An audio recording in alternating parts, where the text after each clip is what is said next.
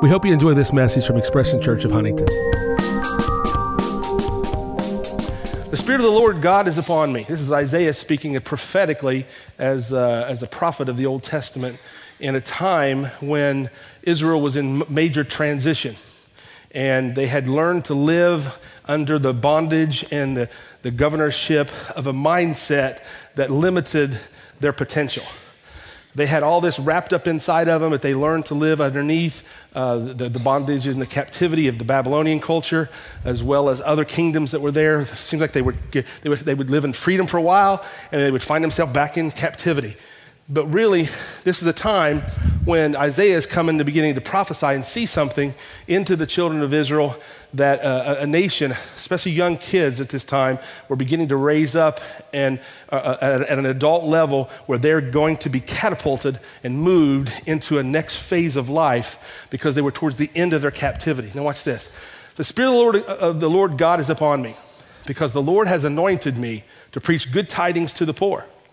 He has sent me to heal the brokenhearted, to proclaim, proclaim liberty to the captives, and the opening of the prison to all those who are bound, to proclaim, proclaim, proclaim the acceptable year of the Lord. What's this verse here? And the day of vengeance of our God, to comfort all who mourn, to console those who mourn in Zion. Look, to give them beauty for ashes, the oil of joy for mourning the garment of praise for the spirit of heaviness, that they may be called trees of righteousness, the planting of the Lord, so that he could be glorified. And they shall rebuild the old ruins, they shall raise up the former desolations, and they shall repair the ruined cities. Look at this the desolations of many generations. Strangers shall stand and feed your flocks. And the sons of the foreigner shall be your plowmen and your vine dressers. But you shall be, the name, be named, look at this, the priests of the Lord. They shall call you the servants of our God. You shall eat the rich, riches of the Gentiles, and in their glory you shall boast. Instead of your shame, you shall have double honor. Instead of the confusion, they shall rejoice in their portion. Therefore, in their land, their land, they shall possess double. Everlasting joy shall be theirs. For I, the Lord, love justice. I hate robbery for burnt offering. I will direct their work in truth, and I will make with them everlasting covenant. Their descendants shall be known among the Gentiles, and their offspring, look at the kids, among the people. All who see them shall acknowledge them that they are the posterity whom the Lord has blessed. I will greatly rejoice in the Lord. My soul shall be joyful in my God, for he shall be clo- he hath clothed me with the garments, look at this, of salvation. He's covered me with the robe of righteousness. As a bridegroom decks himself with ornaments, and as a bride adorns herself with her jewels. For as the earth brings forth its bud, as the garden causes the earth that are sown, in it to the spring forth, so the Lord God will cause righteousness and praise to spring forth before all the nations. Let's go to the verses, or verse 12. Go to 62. Go to verse, verse 1 of 62. For Zion's sake, I will not hold peace, and for Jerusalem's sake, I will not rest. This is the, the, the, the prophet speaking. Until her righteousness go forth as brightness and her salvation as a lamp that burns. Now, here's what you have Israel's in a mess. Something's changing. They're sensing transition across the land, across the country. People are used to living in bondage, under limitations, under you know, insufficiencies, their insecurities always arising up, their, their, their, their, lack of having resources that they need to do what they are supposed to do. There's an ache in their heart that there's more to life than what they've been living. They're, they're sensing that God, you're doing something, but I don't know how to get there. I don't know what the next step is. What do we do? So all they do is they, while they're living underneath all of the pressures of the civilization that they've been put in during that time, there was a, a yearning and an ache that came from their heart that was saying, there's got to be more than this. There has to, we have to make an indention in life and in society and in culture and in our families and our posterity. There has to be more than this. I certainly can't just keep living, struggling day to day and trying and striving to do better. There's got to be more to life than this. There has to be a peace in the midst of the struggle. It can't be always wrestling with the struggle. There's got to be joy in the midst of my pain and my suffering. It can't be just always pain and suffering and be struggling to find my joy. So God raises up a prophet, Prophet Isaiah. If you get an opportunity to read this Bible, it's, this, uh, this uh, prophet's book, it's, it's profound. It's so prophetic because it speaks so much forth of the new covenant that was coming. Because they were under an old covenant. The old covenant was this you do right, you get rewarded. You do wrong, you get punished. It was all on you, and it was all based on effort and human effort of trying to do best. And the better you did, the better you got. Only to realize you would never be able to do enough. The harder you try, the harder it gets. They'd find themselves moving forward a couple steps forward, and they'd find themselves moving a couple steps backward. But the reality of it is, they weren't getting free. They were learning to live a manageable life in the midst of bondage. How many people you know today are in bondage but have learned to manage life within that bondage? You know what I'm talking about? Hoping for breakthrough, hoping for peace, trying to convince yourself that you're in peace because there's a day that does go by that you do get a day of peace. I'm not ta- I'm talking about learning to live when things aren't right, but you just make the bet. How about you just grin and bear it? You know what I'm talking about? You just grin and bear it. Oh God, life's a drudgery.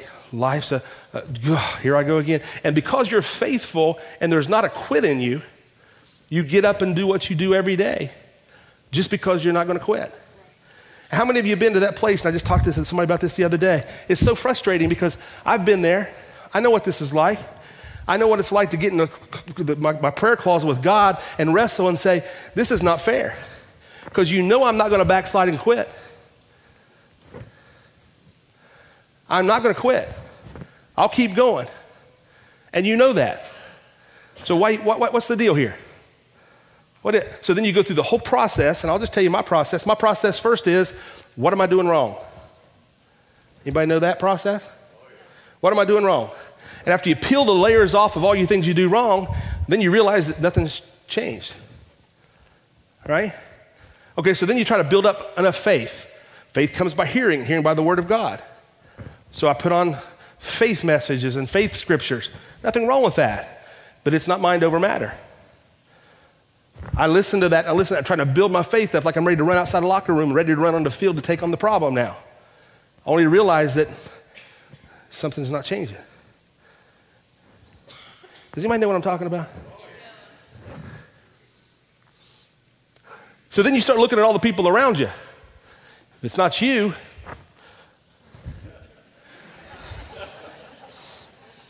there's got to be a Jonah somewhere. There's sin in the camp. I got news for you. I've learned this a long time ago. As long as there's people in the camp,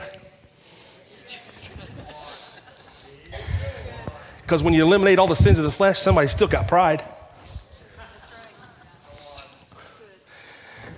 If you weren't, if you weren't smoking you, and being in that, in that, over that ministry, I, how many glasses of wine do you drink? See, that's it right there. They, t- they, do, they do two over dinner. Two. Why can't you do one? You're affecting the whole body of Christ here. Anybody know what I'm talking about? I'm just getting real because some of you, I saw you, some of you picked up your purse and ready to walk out the door. you know, getting real close now. I'm just teasing. But I'm, the reality of it is, we start picking that, that, that, close. You see what I'm talking about? We start getting down to all that stuff. Uh, and then you begin to do this. I did have that bad attitude the past couple of days. I might not have said those words, but I sure thought them. So then you repent and you start peeling off the layers of all your stuff. And after a couple of days of that, depending on how bad you are, right? After you peel all the layers off, you go, oh God, here I am. I'm still here. And guess what happened? You're still you, he's still him, and it's still the same. So what do you do? You get back up and you do it all over again, right? Right? That's what they were living. That's where most people in the church today live. There's not momentum. The church doesn't know how to govern from a place of strength. The church knows how to govern from a place of weakness. What do you do when you get the keys thrown to you? How do you steward from, from prosperity? How do you live your life from health when you're so used to the medications and the, ba- the pains and the hurts of all the years? What happens when you get healed? What happens if, he, if, you, if you come from that position? We've mastered how to do it when we're not healed, or we're in debt, or we're struggling in our relationships. We've learned how to do that. We know how to survive in this place. They did too. But he began to prophesy, saying, Look what's happening. He raises it up. The Spirit of the Lord is upon me. For what purpose? To break all this free, to change the situation and circumstance. Now, if you're living in Isaiah's day, that's a big deal, right? Because you're going, oh my God, this is, this is it. One day, because he was prophesying of a day to come when that scripture would be fulfilled and come to pass in people's lives, right? Now, if we were living back in that time, we would be all with Isaiah going, Say it again, Isaiah. We'd chant with him. We'd write songs about it. We would worship saying, God's going to, God's going to, one day, God's going to, the Spirit of the Lord. And it's a prophecy, it's a prophecy, it's a prophecy. Here's the problem. Turn the Bible to Luke chapter 4.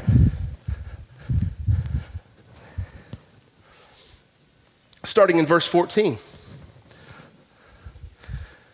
Isaiah was saying it was coming, and lo and behold, here comes the Lord. Then Jesus returned in the power of the Spirit to Galilee. And news of him went out through all the surrounding region.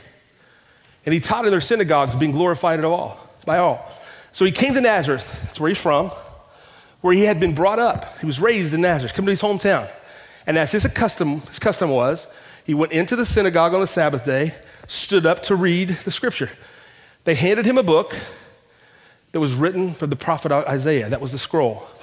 When he had opened the book, he found the place where it was written Isaiah 61. The Spirit of the Lord is upon me because he has anointed me to preach the gospel to the poor.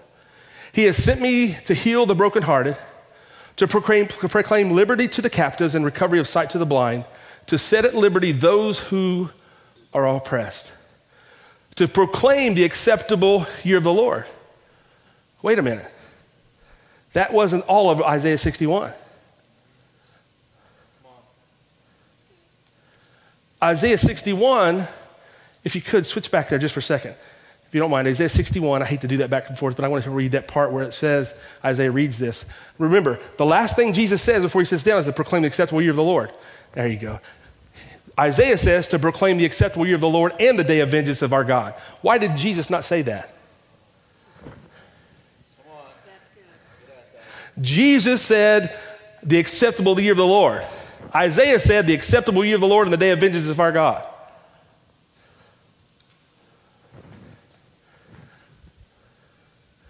Vengeance is mine, saith. In the Old Testament of the Old Covenant, there was no choice but death to happen. There's a new covenant today. Jesus shows up on the scene and he says, Let me give you the intention of the prophecy that Isaiah gave that you all have been waiting on for the last thousands of years. You all have been waiting on this to happen. And ever since that prophecy was given, you were waiting on the Messiah to come so he could come and whip everybody back into shape, make sure everybody gets punished for their sins because he's mad. The day of vengeance of our God. All the people of Israel from generation to generation until the day Jesus came were like this, going, Oh God, I can't wait till he comes back because he's going to rescue the Jews, but he's going to kill the Gentiles. And, and, and because we're living underneath the, the Gentiles, and living underneath that Roman government and all that, I can't wait till he hurries up and comes back because he needs to liberate his people and put them in judgment. Because they're wrong and we're right. He's, there are, we're his people, they're not. Israel felt the same way back then. We're underneath this thing, underneath the pressures of life. And, and, and, and as long as they have the Babylonians and all, uh, the Assyrians and all the other kingdoms of the world to blame, you're, you're underneath it. And it's easy to, when you have someone to blame, it's easy to look at the Babylonians and say, if we didn't have those Babylonians to deal with, am I not talking about? But what do you do when Jesus comes up and fulfills the intent of that scripture and prophecy. Go back to verse chapter 4. Let's read it again. The Spirit of the Lord is upon me because He has anointed me to preach the gospel to the poor. He has sent me to heal the brokenhearted, to proclaim liberty to the captive, and recovery of sight to the blind, to set at liberty those that are all oppressed, to proclaim the acceptable year of the Lord, which is the Jubilee year, when everything goes back to its original owner and intent. And people are free. People are free from bondage. People free from debt. People are free from uh, things they owe. People that, people that, that, that were done wrong. That, that, all of that, eye for an eye and tooth for a tooth, is all back to what it originally intended to do. Next verse. Then he closed the book. They're waiting on the next half of Isaiah 61, verse 2. They're waiting on the vengeance, the day of the vengeance of our Lord. They didn't get it. They got a closed book. Not only did they close the book, he handed the book back to the attendant and sat down. Look at this. All eyes were fixed on him in the synagogue. Verse 21. And he began to say to them, Today the scripture is fulfilled in your ear. you're waiting on a sec, you're waiting on a comma, and the rest of the verse it's over. It's, it's over. It's not, it's, you're looking, you're looking for me to get even for you.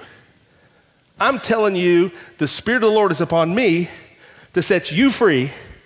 If you'll quit looking at everybody else, that, that the, the issues and your limitations, you'll exercise what I have in me, I'm about to give to you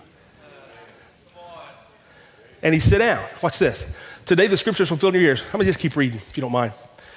So all bore witness to him and marveled at the gracious word. Look at this. Those are gracious words which proceeded out of the mouth of him. But here they go. Somebody wanted to make him common. And they said, Is this not Joseph's son? Who, who's he think he is? He said to them, You will surely say the proverb, this proverb to me, Physician, heal yourself.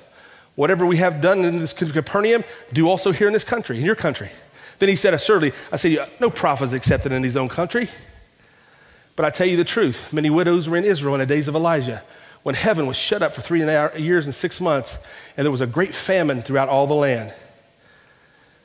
But to none of them was Elijah sent except Zarephath in the region of Sidon, to a woman who was a widow.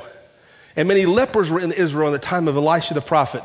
And we're talking two generations here. We're talking Elijah and Elisha in the time of Elisha the prophet, and none of them were cleansed except Naaman the Syrian. Look at this. So all those in the synagogue, when they heard these things, were filled with wrath. They got mad. They were filled with anger because they were bent on the vengeance. They people enjoy, they enjoy getting one up. If you remove the limitations off my life, I'll have to look at my life. But if I can still remain the limitations of my life, it's easy for me to look at your life. So he says, all the people that he came to, to, to, free, the widow, he came to one. All the lepers that were there that were, had leprosy, he came to, to, to Naaman. What? And they're going, who does this guy think he is? He's Joseph's son. He, he's coming here preaching a big scripture. He's giving us all this fulfillment. He's taking away the vengeance part of this covenant. Who does he think he is? So when they start to say, when anger and wrath start coming away from, they're taking it away from the covenant, they carry it. Next verse, I got to go here. And he rose up and thrust him out of the city. They, they threw out Jesus out of the synagogue.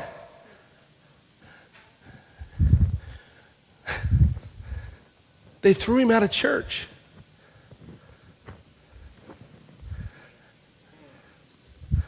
They read about him.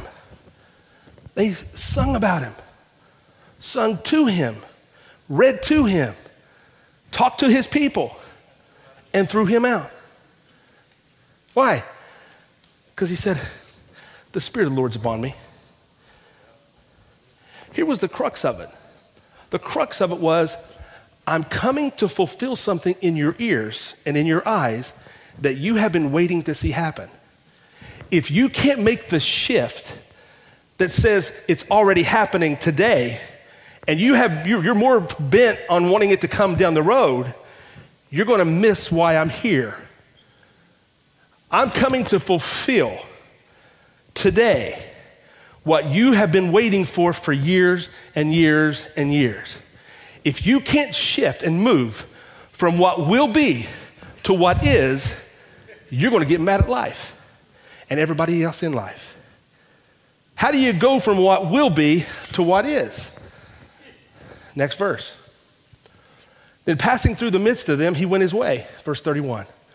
Then he went down to Capernaum, the city of Galilee, and was teaching them on the Sabbath. And they were astonished at his teaching. Why? For his word was with authority.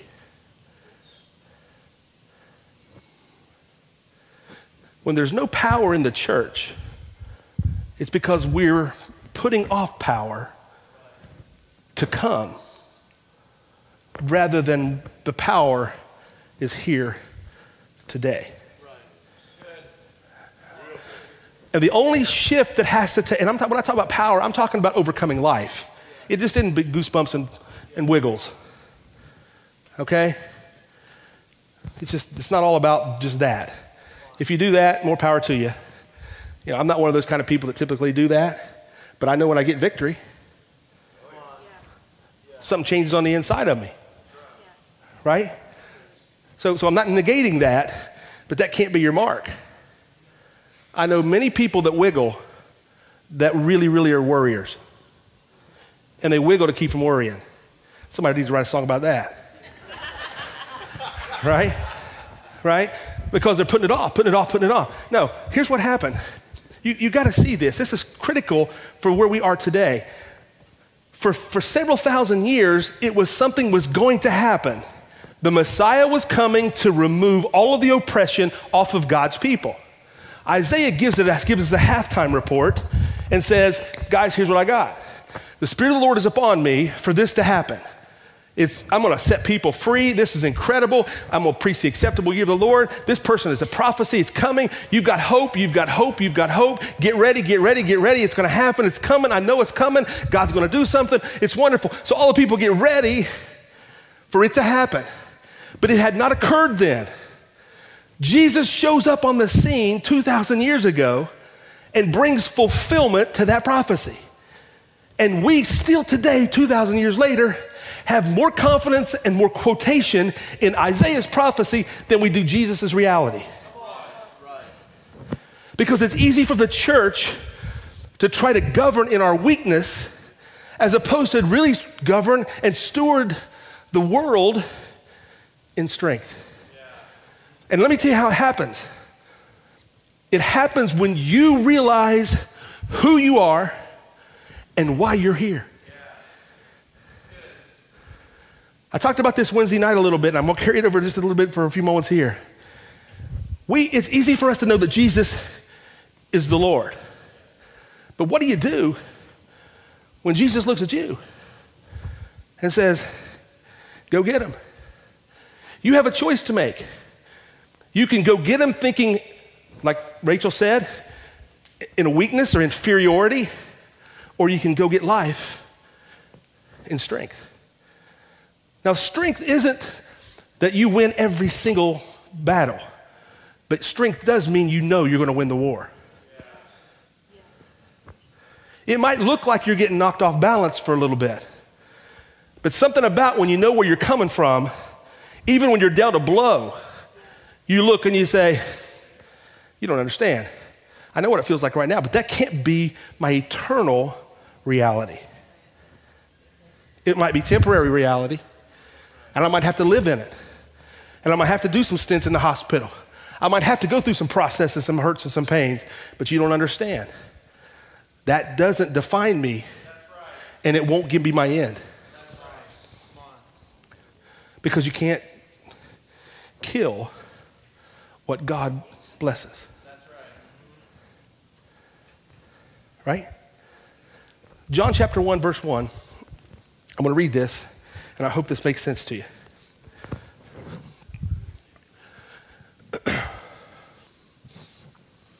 In the beginning was the Word, and the Word was with God, and the Word was God. Any, any question there? Jesus is the Word. The Word was God, the Word was with God, and the Word was God. He was in the beginning with God. All things were made through him, and without him, nothing was made that was made. In him was life, and the life was the light of men. And the light shines in the darkness, and the darkness did not comprehend it. Here's the thing the church still walks around in darkness, so we're not understanding what really is happening because we're, still, we're so used to being weak. You're going to shift out of weakness today into strength. There was a man sent from God, look at this, John the Baptist, whose name was John. John the Baptist, we know him. The, this man came for a witness, to bear witness of that light, that all through him might believe. Now, John the Baptist was not that light, but was sent to bear witness of that light. That, the, that was the true light which give light to every man coming into the world. Here's the problem with this whole passage. You have Isaiah prophesying, the Spirit of the Lord is upon me to a generation of people that is going, How in the world can this thing come? We're such bondage. We're, man, we're not winning. We're losing. We're under the, the pressures of life. The government's out of control. There's taxes going crazy. They're, they're hitting us on every turn. I mean, if we, we get ahead a little bit, we go backwards of some furthermore. It's just, I, I don't even know. We got division over here. You got Republicans hating the Democrats, Democrats hating Republicans. This person's protesting. This one's tweeting about this one and posting about that. And you got all this stuff going on. How can it be? It's easy to say, one day, God, will you do it? God, one day, will you do it? Jesus comes to put a stamp on what will be. And he comes and he says, The Spirit of the Lord is upon what? Me. To preach the gospel to the poor. I've come to change the leverage. I've come to shift you from weakness to strength. And whoever is in weakness, I have the ability, Jesus says, as the light of the world, to give them strength. I can do it. Why? Because I'm he that has been sent to preach the acceptable favor of the Lord. Not to who's qualified or disqualified, but to all who will believe. Everybody. The ups, the downs, the Romans, and the Gentiles and the Jews. Everybody. Quit lumping people in classes. I've come to bring it all together. Why? Whoever, because everybody's weak, and I'm here to make them all strong. Right? John the Baptist ushers in the light.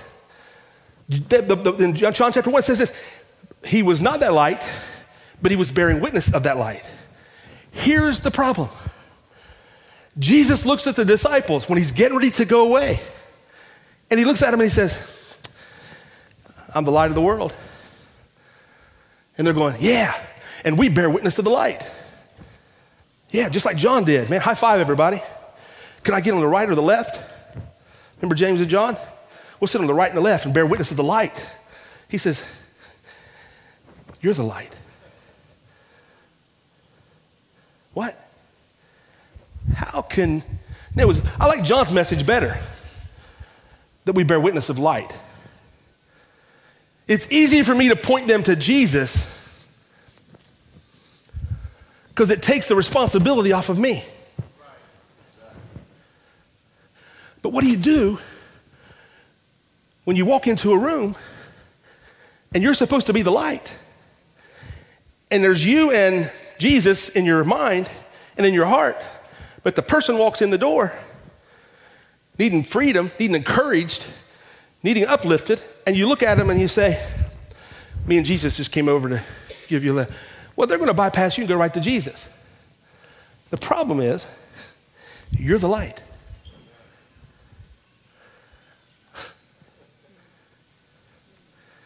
Am I telling you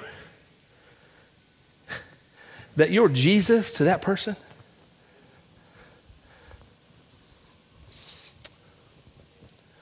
Yes. What? Do you have him in you?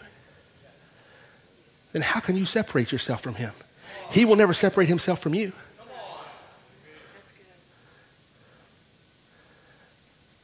You walk in, if, if my daughter Lauren walked into a, room, a, a, a, a place, and I happened to be in there and I saw her over there, and somebody was giving her a hard time about something, and she would say, Do you know who my dad is? Do you think I would stand over here? I'd be right over there, wouldn't I? Wouldn't I be over there? You would too. Why? Because you're not going to distance yourself from her. I wouldn't distance myself from her. He's not distancing himself from us. Notice, I'm not telling you you're God. Don't misunderstand me. Don't get me a sound bite and put it on YouTube and me have to go write it all down again. That's what I'm telling you. I'm telling you, when Jesus said, It's important that I go away so I can come back into you, and the Spirit and the Comforter will come into you, and when He comes into you, it will be me coming into you. And then you will have that spirit. What spirit? The spirit that was on him to preach gospel to the poor, to set at those that are bruised liberty, and to preach the acceptable year of the Lord. The Spirit of the Lord upon you is not to preach God's vengeance, it's to preach His liberty. Are you hearing what I'm telling you? So when you catch this and quit waiting on something else to happen, you either got it or you don't. And if you're waiting on another dose of it and you've already received Him, you've got all of God you're ever going to get. That doesn't mean you can't be rebaptized and all of the, the, the feel the pressure, the power of God again over and over again.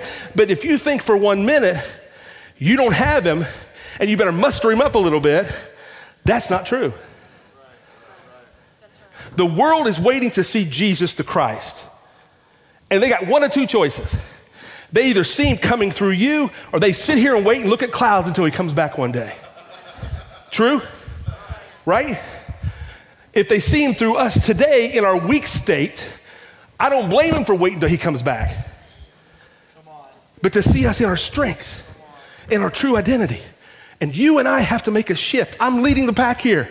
We've got to make a shift to what will be, to what has been done in Jesus. And because he has already completed the work and closed the book, my God, he closed the book, handed back the attendant, and sit down. And said, Guys, listen, I know you're waiting on more. But today, this scripture is fulfilled in your eyes. Now, here's what I battled with He hadn't even died on a cross yet.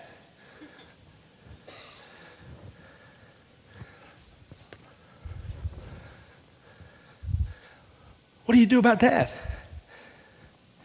How could the, the Spirit of the Lord is upon him? to preach all this stuff and set these people free. And he hasn't even died, buried, or resurrected. How in the world can that be? How can Jesus go to people that are sinners and forgive their sins and they didn't even repent? There was Romans 10, 9, and 10 was not even written, and Jesus was forgiving their sins. There's no sinner's prayer written then. The woman caught in adultery, hey, your sins are forgiven you. Why? No, vengeance. It's the day of vengeance. No, it's the day of acceptable year of the Lord. Are you saying acceptable of all sins? No, she's greater than the sin. She just don't know it yet. If I can elevate her in her new purpose and identity that the Spirit of the Lord is upon her, if I can just tell her she's the light of the world, that darkness won't be in her. But as long as she's pointed to me, Jesus is saying, as long as you keep pointing it to me, you'll never know who you are. So we have darkness walking the face of the earth. And we're encouraging people left and right. Yes, you're good. Yes, you're good. God's going to do this. You're wonderful. God's going to do this. We have sinners. Uh, we have altar calls and a wonderful altar calls, and people get saved and glorified. They get up off their seat and they walk out here in darkness because they're still bearing witness of the light, not knowing they came down here in darkness and they walked away light.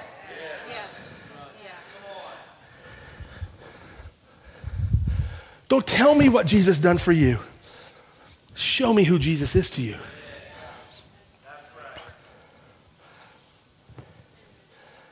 The world is waiting. The church is waiting. Your generations, posterity, waiting. Waiting on what? To see the light. This little light of mine. I'm going to let it shine. This little light of mine, right? Hide it under a bushel. God forbid we teach those kids over there, they sing that song and they grow up to be young adults. They get in marriages and relationships and families. And they're back at Isaiah 61 going, man, one day, one day. No. No. I think this bears telling again. I've told this before. And I want to end here because it's Independence Day. Jesus came and declared independence to those people. And they'd been under taxes and tyranny for a long time. But when freedom comes, you got to know how to handle the freedom. First, you got to accept it, then you got to live it. And I've been praying and asking the Lord for, for a long time, ever since we've been a church, basically, or maybe even right, right before. I said, God, I, I, I want to, I want people to see the reality. I'm not just interested, I really don't want just a church. You know what I'm talking about? Church roll, church membership, church numbers, church functions, church, all those are important. I recognize that. But I don't want that. Those are byproducts of people that know who they are, that know who He is and who He's made you to be. Okay? Those are all, and those things all happen. They, are they're just byproducts. They can't be your goal. I've been praying, God, how, how do we do this? And so the Lord started taking me back through some of my own journey, my own experiences. I'm going to leave you with this. There was a time, and I, I know many of you have heard this before, but if some of you haven't, then uh, just bear with me. Was it, I got called to do a, a funeral of a young teenager that was, uh, had committed suicide. And this might touch some of your hearts even in other ways, but just hear me all the way through. And uh,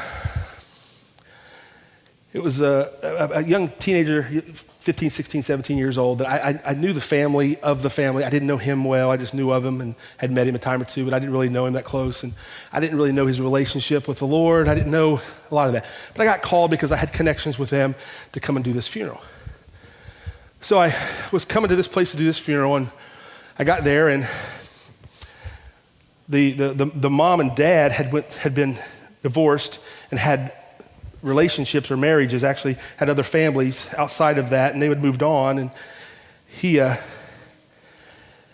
they had kids, and there was some speculation and some innuendo that he perhaps would have had molested one of the, the kids of one of the side of the family.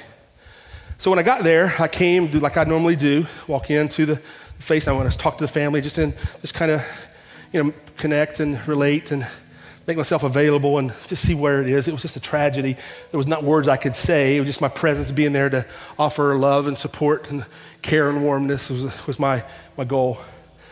So when I got there, the, one side of the family got me to the side and said, listen, you know, he killed himself and he's a, you know, a molester. So I, I, know he's in hell, and I know he's going to spend eternity in hell. And one lady said, she goes, but he got what he, he gets, he's getting what he deserves.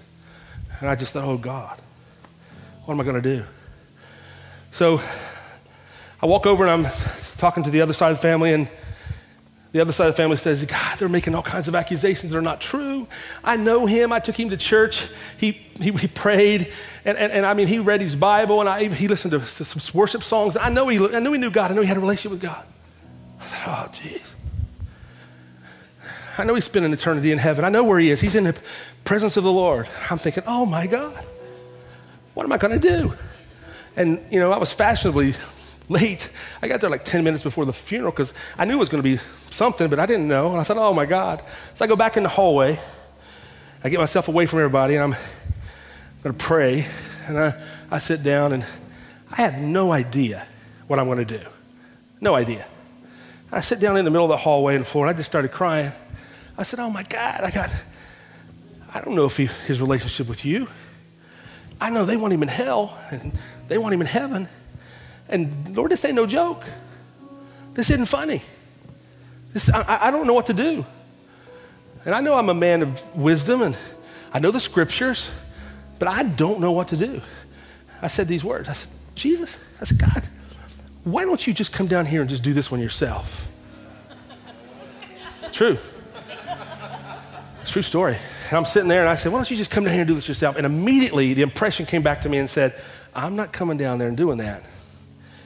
You're representing me to that family. You're not just representing me at the funerals.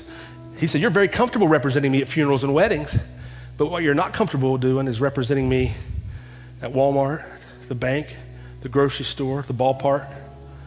He said, You separate it because this is your official duty clergy, weddings and funerals. And I thought, Oh God, I've separated this thing out. He said, I'm not coming down there today. He said, and nobody asked you, this is what was going on in my head. Nobody asked you to represent him to me. I'm asking you to represent me to him. You don't know how he felt towards me, but you better know how I felt towards him.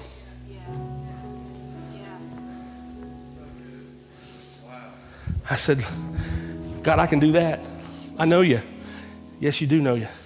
And he said, and what you're going to feel today is something you've never felt before. You're going to feel what it feels to be me in the midst of people that can't see me. I got up, a mess. I walked out there. Oh my God, it was, you could see it polarized on each side too. You just, they, they were just holding on to every word. I said, oh God. And I'd be lying if I stood out there and beat my chest and all that. I was scared to death. I was sick on my stomach, nauseous, looking for God. And I even prayed this prayer one time. This is, this is the truth. I went, Lord, come quickly. And I couldn't remember if I was looking at the east or the west, so I looked at both sides. Lord, come quickly. I don't, whichever you got up here, just come. So I got up there, and the music was playing, and the time came. And I got up and I was supposed to read the obituary. And I, and I did. And I read the obituary and I opened up in prayer. Songs were played, and here it was my time. I closed up my, by my book because honestly, I carried, my, I carried my, my funeral book that I have, and there was nothing in it. I didn't have notes. I didn't know what to do. So I looked at it and I thought, well, I can act like I got notes and look down occasionally, or I can just do what I'm supposed to do. I closed up the book and I stepped off that podium or platform. I came down in that floor. And for the next 40 minutes, longest funeral I ever preached, I started telling him about how Jesus felt about him. I said, I don't know the decisions he made up to his last breath, but I know the decisions that my Savior made in his last breath. He said, Father, forgive them. They don't know what they're doing. Don't hold their sins against them. Father, they're in ignorance, they're in darkness, they're walking around in no light. They don't know what they're doing. Let their blood be upon them and their children. And I begin to preach the love and the mercy of God. And I'm not joking, something came over me like I have never felt before, and I don't know that I've ever felt since.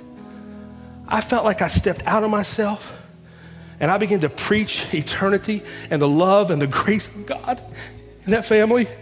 And I started watching how he began to cry and she began to cry and the family began to cry and the girl that was supposed to have been abused, started crying too. And, and I'm going, oh God, I don't know what's happening. I don't know how to end it. And I said, if you'll stand to your feet, I'm going to just thank the Lord for his mercy. And I'd rather have him in the hands of a merciful God than a God of vengeance. And I prayed. And it ended. And I stood at the head of the casket. And all of a sudden they came one by one. And those two families that were just so far apart melted together. I don't know how it happened. And they were talking about, yes, I felt God. It was the best funeral I've ever been in. I'm going, oh my God, I don't even know what just happened. And they were hugging and they were tapping each other on the way out. And I just sit there and be amazed. And the Lord spoke to me on the way home. I, I, was, I was so crying so hard. I said, God, thank you. I don't even know how that all happened. I don't even know what I'm supposed to do now. I can't even be the, how can I be the same? How can I ever be the same? And he said to me, You're the light. They're looking to see me, but they'll only see me if they see you as the light. So we went out to the cemetery and we committed the body back to the ground. And when we did, everybody was gathered around. And it was just a holy hush across the entire place. You could just feel something in, in the atmosphere. And committed the body in the ground. And I said these words ashes to ashes and dust to dust. We commit it back to the body back to the ground from which it was made. But I proudly present this young man's spirit back to the Father, which gave it to him. And they started clapping at the graveside. I didn't know what was going on.